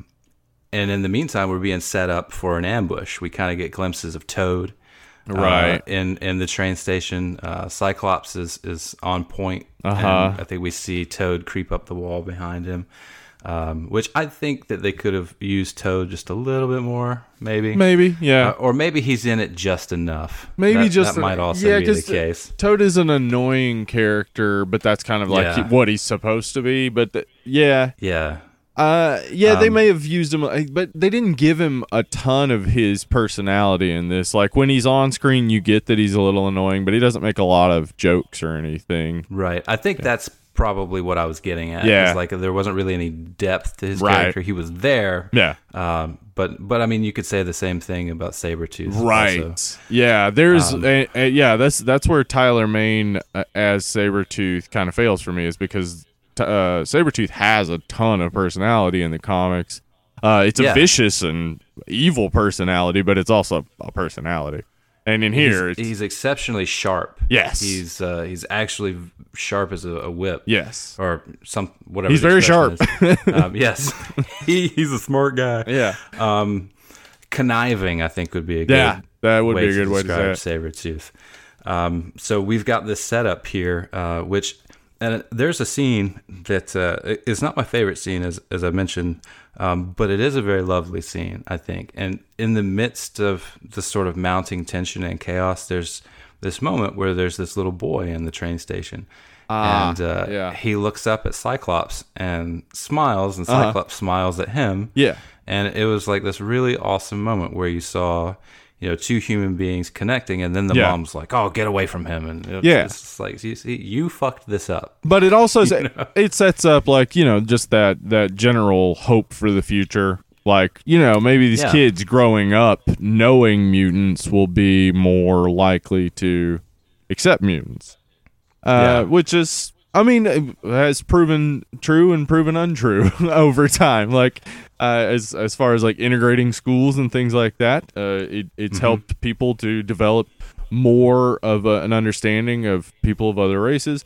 But we also still have tons of racism, so it didn't fix it, but it helped for sure. Yeah, we we like to take several steps back. Yeah, like if we uh, take one forward, we're like, all right, let's take like sixty back, and then we'll take another one forward later. we gotta gotta compensate for thinking. Um, this this this really just comes down to the fucking old people. Yeah, it Jesus does. Christ. Yeah, it does. Uh, did, did you ever watch Uh, I think it was uh, the decline. Uh, was it the decline of Western civilization? It was a documentary on um, on the punk scene. Oh no, I haven't seen that. Um, yeah, it was in, in the '80s. It was really cool, like uh, like fucking Black Flag. Uh huh. Um, Awesome. Was that's the one that really sticks out in my mind the most. Um, I don't remember if Bad Brains was featured or not. Um, Pat Pap Smear was Uh-huh. uh, was on it, and he wasn't anybody at that point. He was just some dude. Um, uh, but the reason I mention that is because there's this kid that's on there. And they ask him a question about like you know what, what are what are his thoughts about uh, the world in which he lives or the city that he lives in. And, and his answer is just just you wake up, man, and all the old people and the buses, and you're just like fuck. it's like I was like, man, this kid gets it. Yeah, all the old people and buses. Fuck. That's how I feel. I mean, I live in Florida for God's sakes. oh yeah, you're, you're full of old people. It's uh but they're like all the old people that you don't want around you. Right. Like it's the old people who retired to Florida. right. Yes. Yeah. Stop moving to Florida. I should have taken the Melvin's advice. Um, but yeah, so it's the the type of uh, the type of old people that that do that sort of thinking that we're talking about here. Yeah. Speaking of, um, Senator Kelly is one of those, and he has Yeah. found himself at the X Mansion. Uh-huh. Why? Because he's a mutant and he doesn't know what to do. Yeah. He knows he can't go to humans because he knows how they will treat him, which Yeah. That's an Like interesting thing. Like whenever you um, you see you hear like obvious racists saying like, "Well, the racism doesn't exist anymore," uh, and then you know you could easily just ask them, "Okay, well, would you want to be a black person?" Of course they wouldn't. you know why? They know how they treat themselves. Yeah, Yeah. And it's uh, it's very telling. I think if you if you were to Yeah. ask someone that or, or put them in that position, Yeah. and you're not wrong. yeah. Um, but he he even says that. Um, I think it's Storm says, uh, you know, why did you come here? I couldn't go to the hospital because I was afraid they would. And I think Xavier says, treat you like a mutant. It's like, yeah, Mm-hmm. that's exactly it, man. That's exactly it. Yeah. In in in this moment he just like straight up liquefies and this Uh-huh. is an, an it's an integral piece of the story because we see that magneto's plan isn't Yeah, it's not gonna work. Mm-hmm. the way through yep he's probably going to murder everyone Which is not going to to- make them like mutants any more than they already do. no, not at all. Um, so there's, I guess, while this is going on, there is that attack at the train station. Um, Yeah. Sabretooth and Toad sort of come full, come out into the forefront yeah. and attack, uh, attack uh, Cyclops. And Storm. Yeah. And I think Jean is there too. I can't. She's can't uh she right and. Xavier show up in a car. Oh yeah, that's right. Because she tries to use Cerebro also, and that's how she finds finds out where Rogue is. Right. Because the uh, the sabotage Cerebro disables the professor. She uses it. Yeah. And uh, finds their location. Okay, cool. Back on point. Yep. uh, so uh, so they all suit up. And uh, and Xavier says, "Let's settle this," which was just so badass. Yeah. I think awesome. um, they uh, they're taken once once they uh, Magneto shows up and and basically steals Rogue from Wolverine. Which I thought, I, where was your head at when you watched this scene? Um, I thought they were gonna uh, they were gonna do the ripping out the adamantium. I I Oh, yeah. I immediately was like, how are they gonna do that in the first movie? I remember seeing it Mm-hmm. in uh, whenever it came out, thinking that, and even again watching it, I was like, wait, did they rip out his adamantium in the first movie? Like it just seemed like that exact moment. But- Yep, I thought so too. Nope. It uh it just seems that this Magneto and this whatever this universe is called, the X-Men uh cinematic universe, whatever they call it. It Right. uh it definitely like it seems that Magneto's ability to manipulate metals and and to control Wolverine is just obvious and overt. Like whereas in the comics he had to be in a, a complete rage that Wolverine tried to kill him to Right. Actually be able to exert enough magnetic force on adamantium to be able to control him and then rip it out. So in this he's And- he's even yeah. more powerful in this I guess than he is in the comic. It, they it was a nod to that, I Yeah. think. Um, but on that point, I think that it- that was the line that was crossed for Magneto when Yeah. Wolverine actually tried to kill him. Yeah. And so that's yeah, that God, Fatal Attractions, man, I miss those so much. I've got that one still. I don't know where the other ones are, but um, so they uh, they take Rogue back to this machine that Magneto has created. Uh, who built it? I don't know. Right. Um, yeah, we never get that. I mean, I guess I'm. I mean, Mystique maybe, but I. Uh, Yeah. Like in the comics, I don't think that's her thing. Maybe in the movies, they do like show her operating a lot of things in the in the movie. Like her, she she uh apparently can fly a helicopter along with Toad. Right. like they see we see her manipulating a lot of things. So I guess maybe, but the, again, where there's there's no there's no like discussion about where all this Yeah. stuff comes from. I mean, I'm not really bothered by it. no, I'll- I'll it's yeah, he's you. he's evil. Um, he's got evil machines. He's got an evil lair. Duh. Yeah. exactly. Um, and that that kind of takes me back to the point of you know watching movies critically now, um, where some there are things like that in some films that really stick in my craw. And Yeah. I'm just like I can't get my head around this. Yes. Um, but you know, I think this was a pretty good stab for one of the first Mm-hmm. Yeah. comic book. Well, I, I say that, but I'm forgetting about Roger Corman's um, Right. interesting project. Fantastic Four. oh gosh. And then you know, Spider Man had been in film, and Uh-huh. of course uh, Thor and the Hulk, um, yeah. Which I, and Daredevil actually. Now that I think about it, Oh god. but um, that but, you know, that those- Daredevil movie. Woof. Woof. they, they just they don't count No, because this don't. was like the first the first serious Yeah. attempt I think that was made in earnest to uh, to bring a comic book movie or a comic book to life. So Right. um, hats off to them for that. I'll I'll let them have their machine. Yeah, I mean, Um, like even in the context of say DC's like Superman or Batman, like Superman had been very, um, very much like the Superman TV show of the '50s, almost like where it was just Mm-hmm. over the top. Like he was ultra good, and there was like just a different villain each time and whatever. Uh, and then the Batman movies were genuinely good, but they were very much Tim Burton movies more than Oh yeah, comic book movies.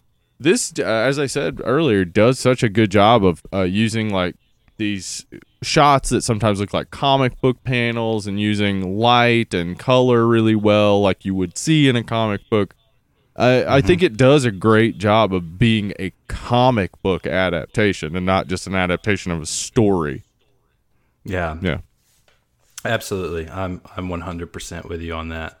Um, so we this is kind of our end game. Um, Yeah. the Brotherhood is kidnapped. Mm-hmm. Rogue, she's in the machine. They Magneto plans to transfer his power to her, Yeah. so that it won't kill him. And uh, which I thought was interesting that uh, he didn't try to sugarcoat that at all when No. Rogue said, "Are you going to kill me?" He was like, "Yeah." Yeah, yeah, you're being sacrificed for uh, a greater good. Again, like he, he's he's not he's not seeing the ways in which he's evil. Like where he, Right. he's willing to give up a mutant life and force uh, mutation on these other people, and and he sees this as an ultimate good in the end. Like he just he can't he can't see past his biases for sure. And Wolverine actually made, I thought, a pretty valid point when they were uh, waylaid um, briefly before the climax. Yeah. Uh, he says, you know, if you were really so righteous, it would be you in that. thing." Exactly. Yeah, because he'd be uh, willing to give up his life to help. If he really Yeah. believed in the plan, if he really believed it's helping, he'd be willing to give up his life. But he he hesitates and is allowing someone else or forcing someone else to do it. Right. And I don't know if that was an intentional nod to some of his character traits in the comic, Hmm. um, because I'm always looking for reasons why Magneto is a bad guy. Yeah. Right. Because I can only find so many more reasons as to why he's awesome. Yeah. Exactly. Um, True. and I think that that is, I think that, that just what I've read, it's it's his vanity. I think that Uh-huh. leads him down villainous. He thinks he paths. has to be the one at the head of of this uh, movement to get mutants their uh, freedoms and their their own uh, civilization, basically. Uh, exactly. he yeah, and he has to be the head. Whereas, uh, yeah, with Xavier, what he's constantly trying to do is create more leaders. Like he's always working with Jean, always working with uh, Cyclops, Storm, always trying to get each one of these people to take on these leadership roles and to to uh, mentor young mutants. So yeah, uh, Yeah. Xavier's willing to give up the spotlight, and Magneto's not. Uh, that that is very apt, I think. Um, in it's in this scene also in the preceding scene that I found, or rather, I believed we had our our Whedon lines, Mm-hmm. and that is after the fight with Mystique as Wolverine Right. versus Wolverine, Uh-huh. and and they get separated, and he comes back, and Cyclops is about to blast him. He says, "You know how? Hey, it's me. Prove it. You're a dick." You're a dick. yeah, pretty sure. yeah, Um, and then in the uh, you know while they're tied up and, and captured all of them in uh, the Statue of Liberty, um, which was incredibly symbolic to me. I thought that was Yes. pretty well played. uh huh, yeah, Uh, Magneto says I first saw her in 1949, uh, which would have been five years later. Yeah. So he would have been a, a very young man. Um, Yeah. Coming, and he said, you know, the this was supposed to be the land of peace and hope, and you're just kind of like, wow. yeah, get even more insight into how he feels Yeah. about this country now. Um, but in that scene, uh, they're all tied up. He uses his magnetism to uh, to bend a few beams to suspend them to the wall, and Uh-huh. Cyclops says, "Storm, fry him." and then Magneto, of course, says. A huge bolt of lightning into a copper conductor. Yeah. I thought you went to school. yeah. I saw you lived in a school. Like, yeah, come on, Cyclops, you can't be Uh, that I love it. I love it. Now, again, I could be totally wrong, but I, I would put a five spot on that being uh, some of Whedon's yeah, that does seem very Whedon. Yeah, Um, But uh, you get this huge sort of um, epic showdown at the end. I I didn't feel particularly moved by the fights. I thought they looked cool. yeah, they look cool, Um, but uh, yeah, they're they're not amazing. The choreography's not too amazing. I did like the Wolverine on Wolverine fight. That was cool. Yeah, and it still it still looked good. Whoever they got to be the the uh, second the body double, uh, really did pull it off. Looked very much like Hugh Jackman, so it it, it was cool. But yeah, as you said, like we've seen a lot better fights in comic Yeah. books now. Like it's been it's been uh, 21 years. We've seen some much Yeah. better, more uh, well choreographed with some people who did a lot of training. Whereas I, I think probably in this, I mean, again, as I said, Hugh Jackman is not as big in this as he is in future movies. Like I, I think these are just actors coming in doing their normal. Like okay, you'll run through a few uh, of the steps so we can see your face, but mostly we'll have stunt people do it. But also, we're not going to spend a whole lot of time choreographing fights. yeah. Um, and that's how I felt when I was watching it. I actually looked, I was watching the screen. I sort of did a quick sort of head check, and I was like, do I feel, um, do I feel a sense of, of tension or, or Right. suspense? No, No, not really. Moving on. Yeah. moving on. Um, so, uh, so of course they're able to um to stop the machine before it kills Rogue and before it affects Yeah. everyone gathered at the summit. Now, this is what I thought was interesting at that point. Um, Cyclops is aiming, trying to hit the machine and not hit Rogue while Uh-huh. while the villains have been subdued, and he says, "I got a shot. I'm taking it."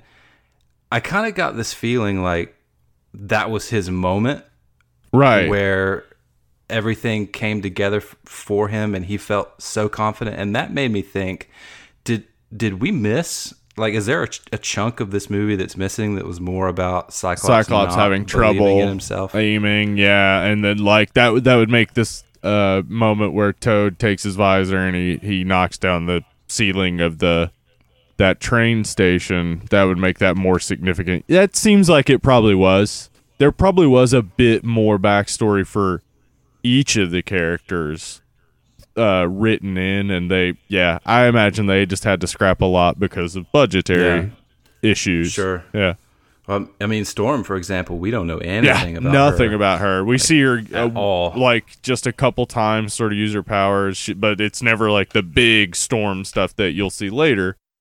But Halle Berry is, I mean, she's awesome as Storm for sure. Yeah, Yeah. I'm glad she stuck around. Yeah, she. Um, I. It was least for a great seeing while. her in Days of Future Past with the the like mohawk sort of hair. That was Oh, cool. yeah. Uh-huh.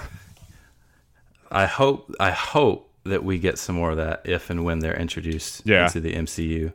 Um, so that that's basically the movie. They they beat the bad guys. Mm-hmm. Uh, Mystique is presumed dead, but she's actually mimicking a guard. Right.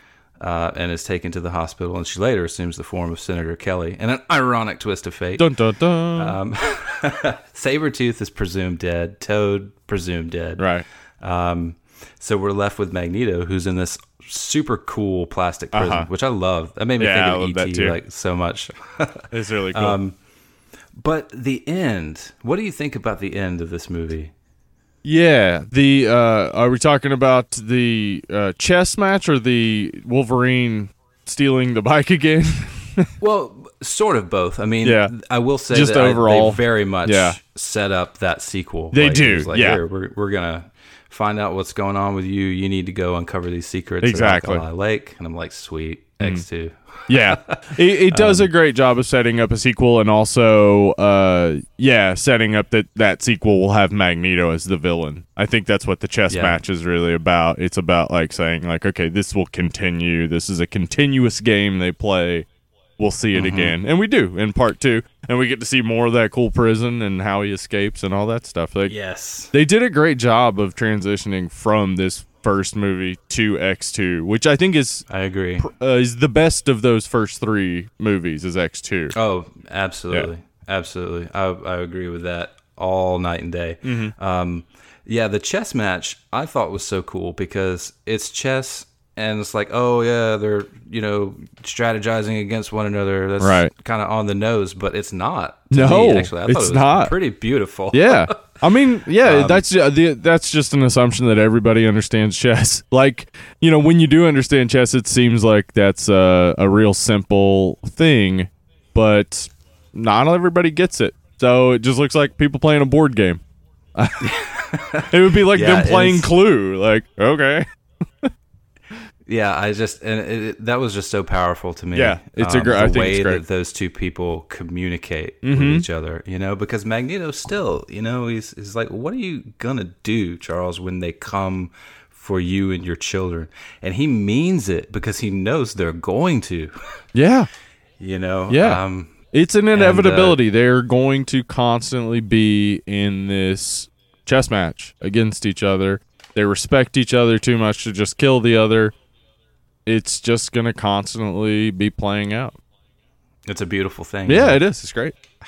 so, what are your overall thoughts on on this movie? Uh, I think uh, looking at it from a perspective where we've had, you know, well over 50 major like MCU and, and other comic book movies come out since then, uh, it it seems a little quaint maybe and maybe mm-hmm. uh, an overly simplified story, but I think for the time and even for now, if you're someone who doesn't really know X-Men, this is a very accessible comic book adaptation that doesn't mm-hmm. screw up the adaptation like so many other comic book movies early on did.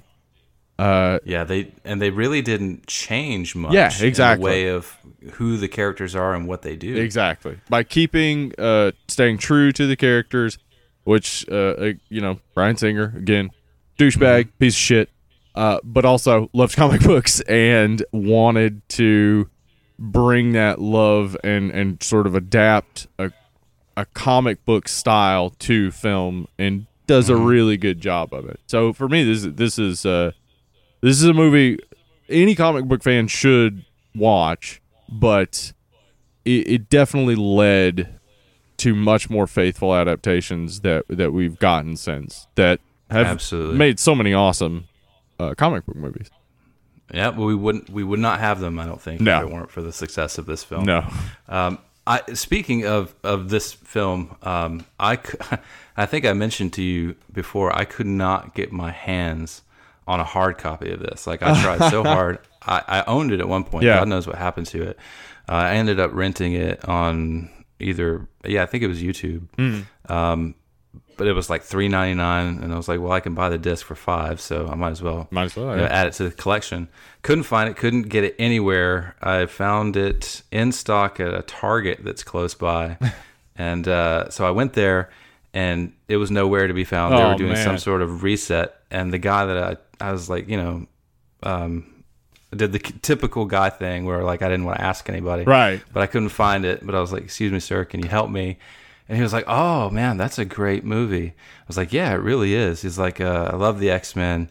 Uh, my my parents actually named me after Wolverine, and I looked at his uh, name tag and it said Logan. Holy shit! he was like, so I was like, "Yeah, I'm pretty much born to." What if to you like looked down X-Men." and it said James Howlett? You'd be like, "Damn, your parents really do love Wolverine." yeah, deep cut. yeah,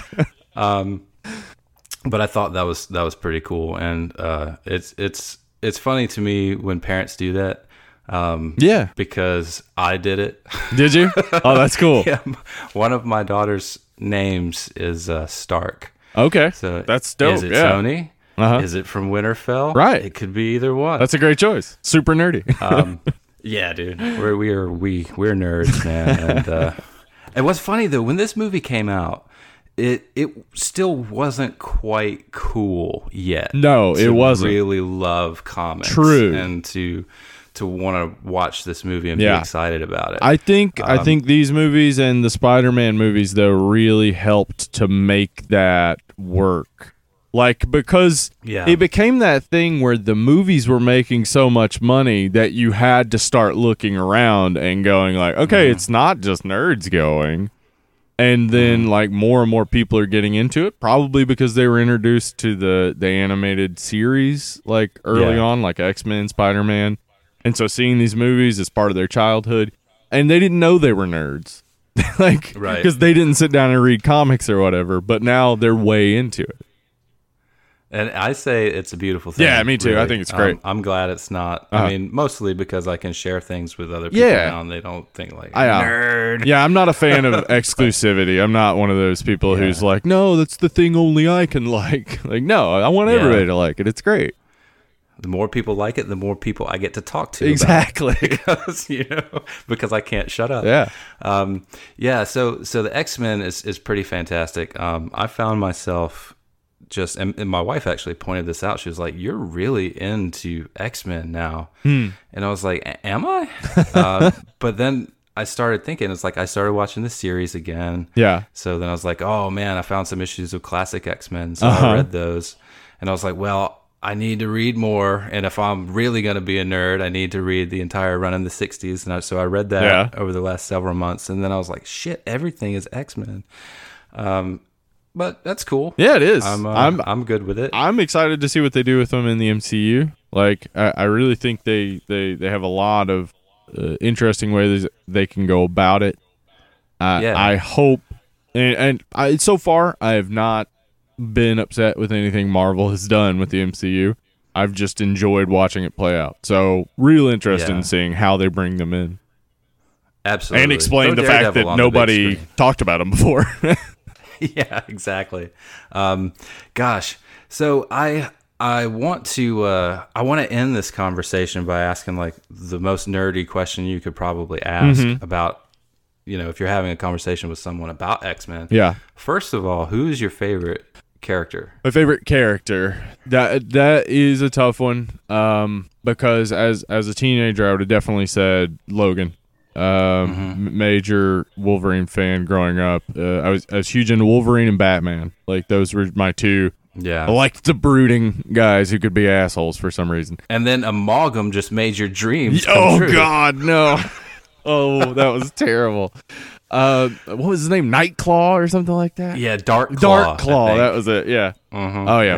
yeah. So yeah, as a teenager, it would have been Logan, but as an adult, like I, I yeah, I, I feel like I understand Magneto and Professor X a lot more as an adult, and I feel more and more like as you said that I it's hard to not agree with Magneto so much. Like he he has a lot of rage. I feel that. I get it.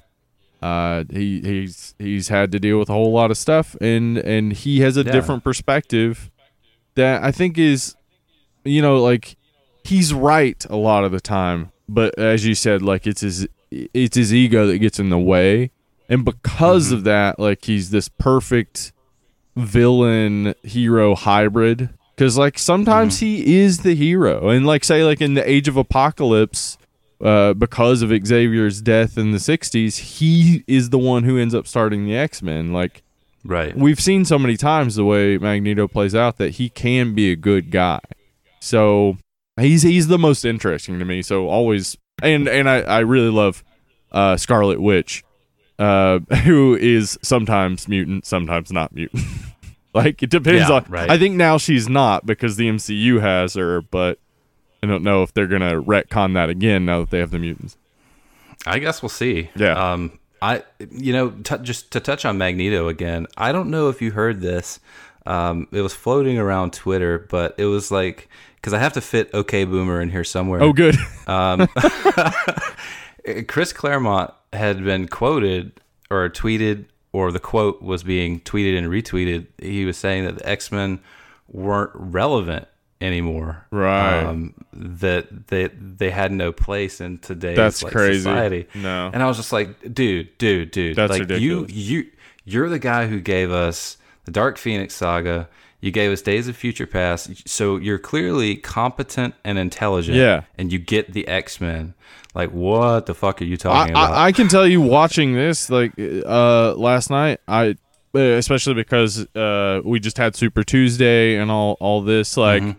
i could see how one could look at professor x and magneto as like the moderate uh, wing of uh, the democrats and the more progressive wing of like Mm-hmm. you know uh you know magneto's this in your face i'm gonna blow up everything sort of bernie type of character and then you got professor x who's this more like let's stay the course let's you know not ruffle too many feathers joe biden type uh Right. and i and like uh, yeah I, one of the reason i'm saying that is obviously chris, chris claremont doesn't know what he's talking about it, you can turn the x-men into any number of metaphors like they Right. can be an allegory for all sorts of things they could still be very relevant Exactly. There was an issue of, and if you haven't picked this up, um, actually, now I think about it, if you haven't read X Men in a while, uh, now's a really fucking good time. yeah Um, to get on board. yeah i haven't, I haven't read stuff in a while so uh, Oh, is dude. it because I, I know there for a while the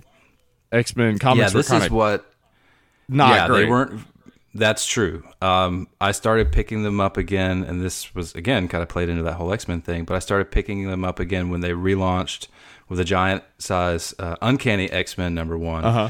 But what that was doing was setting the stage for Hickman's run, which was House of House of X and Powers of X. Oh, okay. And dude, it it turns everything okay on its head. And the second issue of uh, House of X is one of the best X Men comics I've ever read in my life. They take a Oh, okay. character and retcon her in a smooth way that's also logical, but will blow your fucking mind. awesome Um, so I would definitely pick that up. yeah Um, i definitely will but uh, the reason I mentioned that is because there was a, a small series called X Men Black that was uh, published after Uncanny ended, but before House of X, Powers of X, and uh, it deals with um, Magneto. He's in a cafe out uh, in the Midwest, and he's talking to a little girl.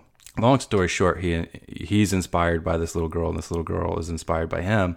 But they're watching the news, and they're talking about the the detention of immigrants Uh-huh. and seven, setting yeah, they're- apart from their families. And so I'm just like, okay, Claremont. Yeah. like, what? how are those not related how are these things different yeah Yeah. Yeah. So I just and uh, you know I kind of I just got so angry uh, when I was reading that, Mm-hmm. and then I saw that same anger being reflected in Magneto, and I was like, that's what we need. Yeah. Know, I was like, please, God, can we just have a Magneto come and fucking yeah just for a little bit just straight. set shit straight and then we can all deal with it after yeah Yeah. yeah Exactly. I, yeah i love it Um, uh i i really do think the x-men like especially because uh you know looking as this movie deals with the mutant registration act and they've already done the marvel civil war with the idea of the superhero registration act Right. the mutant registration act has an emotional component to it whereas the superhero registration act is uh, more of a philosophical debate about Right. you know uh, whether or not people should have all of this power at their disposal which is a, Mm-hmm. a, a more modern updated like dealing with uh, you know, uh, uh, wealth inequality and possession of guns and things like that. Like they're they're dealing with all these more modern issues, but that's very much through a lens of like Marvel taking the Mutant Registration Act and try to make it a part of the whole MCU. Right. Yeah. So uh, X Men still very relevant and will continue to be relevant. Yeah. So Chris, okay, Boomer Claremont, um, good good show. Second question. Yeah. If you could have any mutant power, Oh, what would it be? Okay, so there are two two people that I always think of, uh, and it's not because their powers are the most amazing, but it's because I always when I read them in comics, I'm always disappointed by the fact that they don't use them right, and it's Iceman and Gambit. Iceman Oh. has uh, like seemingly infinite capacity to control um, cold to to take away energy essentially from a thing. Uh, Right. to the point where if he if he would exploit all of his powers he could potentially uh, bring a, a particular area to absolute zero which would slow time.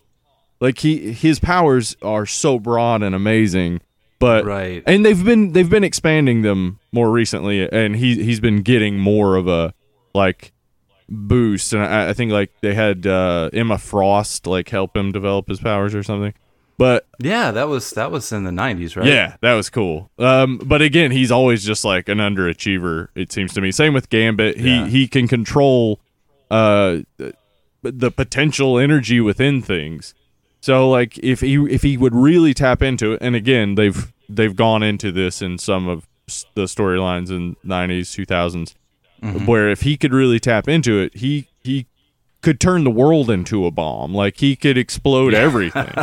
he's he's got Yeah. so much power, but he again he's just kind of not as dedicated to learning to use his powers as you want him to be. So like I guess the the reason I always think about those two is cuz I'm so frustrated with them. I'm like just put some effort into it. It's like reading Harry Potter. It's like Harry, if you Oh, would God. just try, you could be amazing. But no, you don't. Yeah. yeah, that was the conclusion that I got um, from from reading Harry Potter. I finally read all of them Yeah. a couple years ago, Uh-huh. and I was like, okay, so basically, your friends are awesome, and you are a massive fucking tool. Yep. like, that Yes. was- Basically, you, Okay. you've got a super dedicated friend who's kind of dumb, but he'll always be there for you. And then, like, the smartest, most dedicated person in the world who makes sure that every one of your plans work. And then there's you who just falls into success. Yeah. Harry. So yeah, that that kid. Yeah. I would uh, I would pick Cypher. That would be Yeah, that's I cool. if I had to Yeah. pick one, I think it would be Cypher. I, I want to go with Logan. Right. Um, because I, I can see like honestly as as a human uh just experiencing aging, the idea of a healing factor would be amazing. It's pretty, yeah, Yeah. it's pretty high on the list. Yeah. But I would just because I'm so enamored by communication Yeah. and language, uh, and and what it all means It is a great outside power. of just the written word. Uh-huh. I mean, because if you say language, I'm sure a lot of people just think about Speaking. text, Yeah. yeah, or speaking. Yeah. But it is so much deeper. Yeah, language is Um, language is a lot. Yes. So yeah, it, to have his power, I think could easily make you. Not that I would seek this out, but I think it could easily make you one of, if not the most empower, the powerful, Yeah. most powerful people in the world. For sure. But yeah, so that's that's mine. That's cool. But uh, yeah, that's that's all I've got. I think for X Men. Awesome, man. Um, I'm glad that we did this because I really enjoyed that movie. Yeah, it was cool. And of course, I'm I'm super glad that uh, that you were a guest on the Sleeping Giant podcast. Yeah, it was fun, man. And I guess the cherry on top of that, of course, is taking your guest cherry.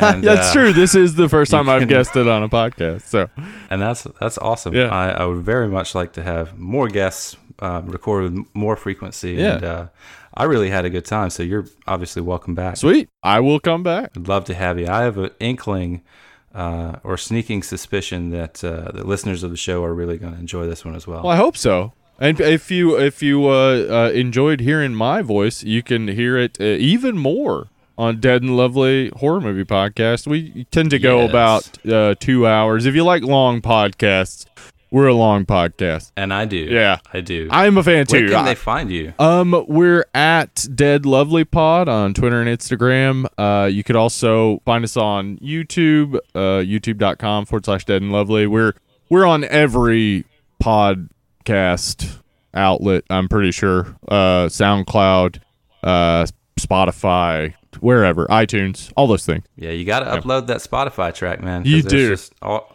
all kinds of people waiting to to blow you up. Uh huh. um, Go ahead. your Patreon page. Oh, you yeah, guys yeah, have. Uh, a unique tier system. We do the patreon.com forward slash dead and lovely. Um, uh, early on in our run as a podcast, we covered a number of Dario Argento films in which uh, each episode we determined that Dario Argento is an alien. Um, and so we oftentimes do some pretty interesting Italian accents. So if you want to decide what movies we cover on Dead and Lovely Horror Movie Podcast, go on over there and join the Make a Pizza tier. Uh, and you get to submit a movie every month. We randomly draw one and cover them, and then we also just cover some of them for fun. yeah. Yeah. and I've I've observed that uh, people are are getting behind the idea of strength in numbers. Yeah, it's cool. there- yeah, if if there are a couple of votes, and I think I did that one time when I saw that there was probably no chance that mine was going to make it. I was like, hey, yeah, I'll go ahead and put my hat in for this one. yeah. so a lot. it there's has a, huge chance. swell for Tremors too. Don't know why. It's a fun. It movie. is. It's cool. I like it. Yeah. it's fun. It's not nearly as good as the first one, Nah. I don't think. But um, well, all right, Steve. I think uh, I think we're going to wrap it Sweet, up. man. Um, once again, thank you so much for for the conversation. I had a blast. Yeah, no problem, man. It was a it was a real fun time. I enjoyed myself. Uh, great podcast you got going on. I listened to a couple episodes Thanks, leading man. up to this, so uh, keep it up. Awesome. I appreciate it. All right, see, Well, you have yourself a good night, and uh, we'll talk to you next time. All right, you too. Oh, damn. That is a wrap, y'all. Many, many thanks to Hollywood Steve Spratling for enhancing my life with such a fun conversation. Hopefully, that will not be his last appearance on the Sleeping Giant podcast. Steve has got a very special project that he's been working quite hard on, and uh, he will be revealing that pretty soon, I think. In the meantime, y'all be sure to check out the Dead and Lovely Horror Movie Podcast with Hollywood Steve Spratling and Uncle Ben Eller. Those cats are extremely cool. They know what they're talking about, and they are funny as hell. So uh, they have an awesome show, and uh, it's it's pretty killer. So so you gals and guys check them out for sure. Don't forget to check out my Star Wars specials that I've been releasing as the episode 3 conversation with Ben Abu Sada drops on the 23rd of this month. I have been pretty consistently pleased with those shows and and I hope that you have too. I still need guests for the sequel trilogy. So if you're interested, drop me a line on Facebook or Instagram. Again, that's that one's pretty simple. Facebook.com slash the Sleeping Giant Podcast or at the Sleeping Giant Podcast on Instagram. All right, y'all. Once more, I've been your host, Grayson Parker Marcotte. Thank you for listening to the Sleeping Giant Podcast. Until next time, y'all.